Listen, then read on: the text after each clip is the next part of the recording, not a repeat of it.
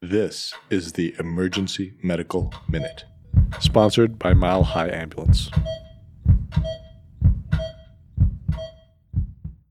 Hey EMM, it's Mason here to tell you about an exciting new opportunity we are offering. In an effort to tangibly improve our organization's commitment to equity, diversity, and inclusion, we created the Diversity and Inclusion Award that fourth year medical students that identify as underrepresented in medicine and are applying to emergency medicine residencies are eligible to apply. We understand that the cost of applying to residency adds up, and we want to do what we can to ease that financial burden. We are extending three $200 awards to selected individuals following a blinded review of all applications. Applications will be accepted through the end of November, and winners will be announced mid December.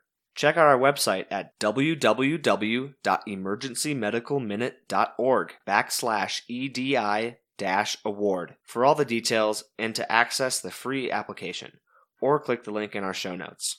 Thank you. So, for our medical minute today, we're going to talk about overdose, but not drug overdose from opioids. So, yay, you guys don't have to hear me talk about opioids again. We're going to talk about not propranolol either. We're going to talk about the wonder drug of the moment, which is Ivermectin, you got it. So let's start by saying ivermectin really is a wonder drug, right? It's changing the world in many cool ways, especially in places with bad filariasis and onchocerciasis and kind of parasitic disease. Uh, it won the Nobel Prize in 2015 because it's going to change a lot of lives in sub Saharan Africa and other places that struggle with a lot more of that than us. But it's not a wonder drug for COVID, which is the sad thing where it's been kind of purported and pushed as a wonder drug by sometimes unscrupulous doctors looking at evidence that's based in petri dishes and not in human beings. The the one that people often bring up was, oh well, it decreases viral replication in a petri dish by five thousand percent, right? And people go, wow, that's amazing. But at those levels, it's actually toxic and deadly to human beings. So not really great for humans how does ivermectin work? Uh, I think that's really important to understand. To understand the toxicity of it, is ivermectin is a neurotoxin.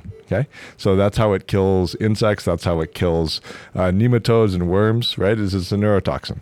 So ivermectin works on kind of these uh, chloride channels, which are glutamate gated, and those exist all over the body of some of these lower organisms.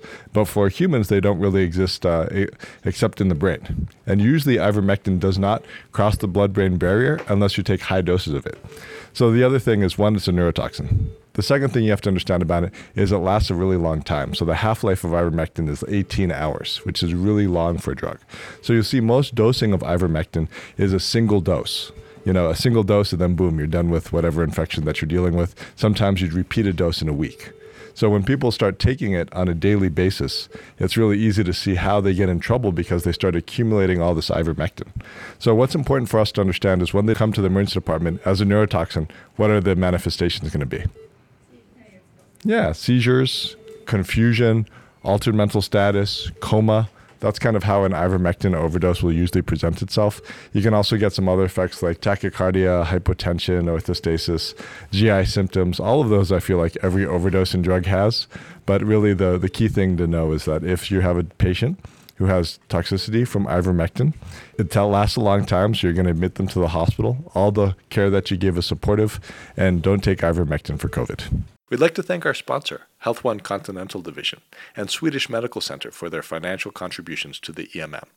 Donations from them and listeners like you make it possible for us to fulfill our mission of producing and spreading free medical education to the masses.